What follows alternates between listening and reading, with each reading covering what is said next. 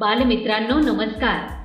आपण ऐकत आहात महाराष्ट्रातील पहिले शैक्षणिक रेडिओ चॅनेल माय अनंत.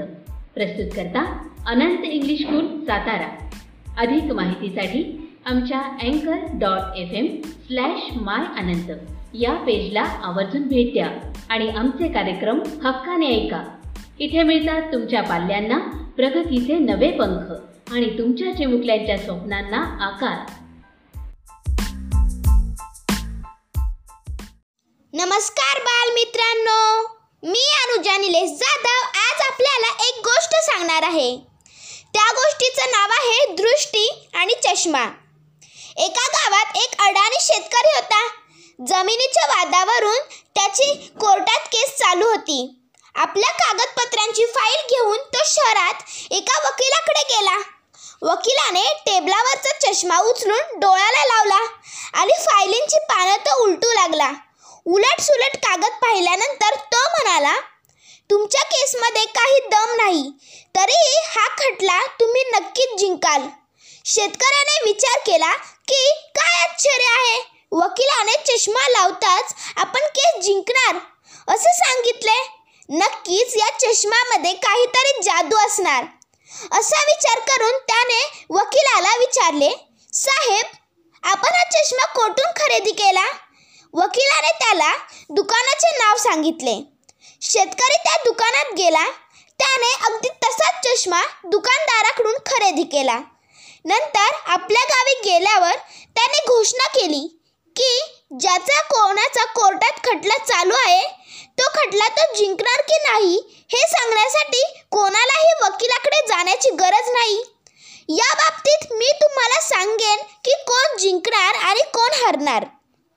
सगळ्यांनीच नाही पण काही लोकांनी त्याच्यावर विश्वास ठेवला. ते आपापल्या खटल्याच्या फाईल घेऊन त्याच्याकडे गेले. शेतकऱ्याने टेबलावरचा चष्मा ठेवला होता. तो उचलून त्याने डोळ्याला लावला. चष्मा लावून त्याने फाईल दोन तीन वेळा उलट सुलट चाळून पाहिली. पण त्याला काही दिसले नाही.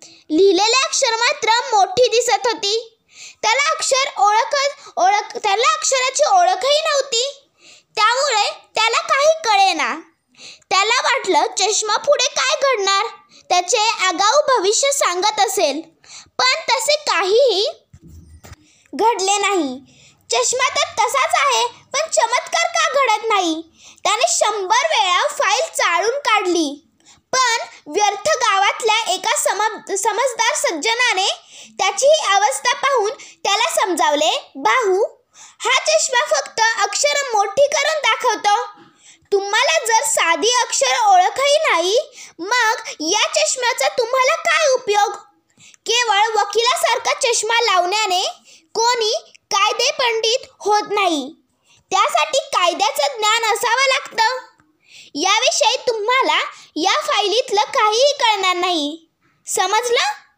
शेतकऱ्याला आपल्या मूर्खपणाची खात्री पटली.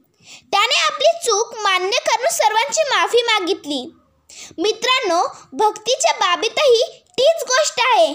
बाह्य वेशभूषा पाहून आपण एखाद्याला संत महात्मा म्हणतो.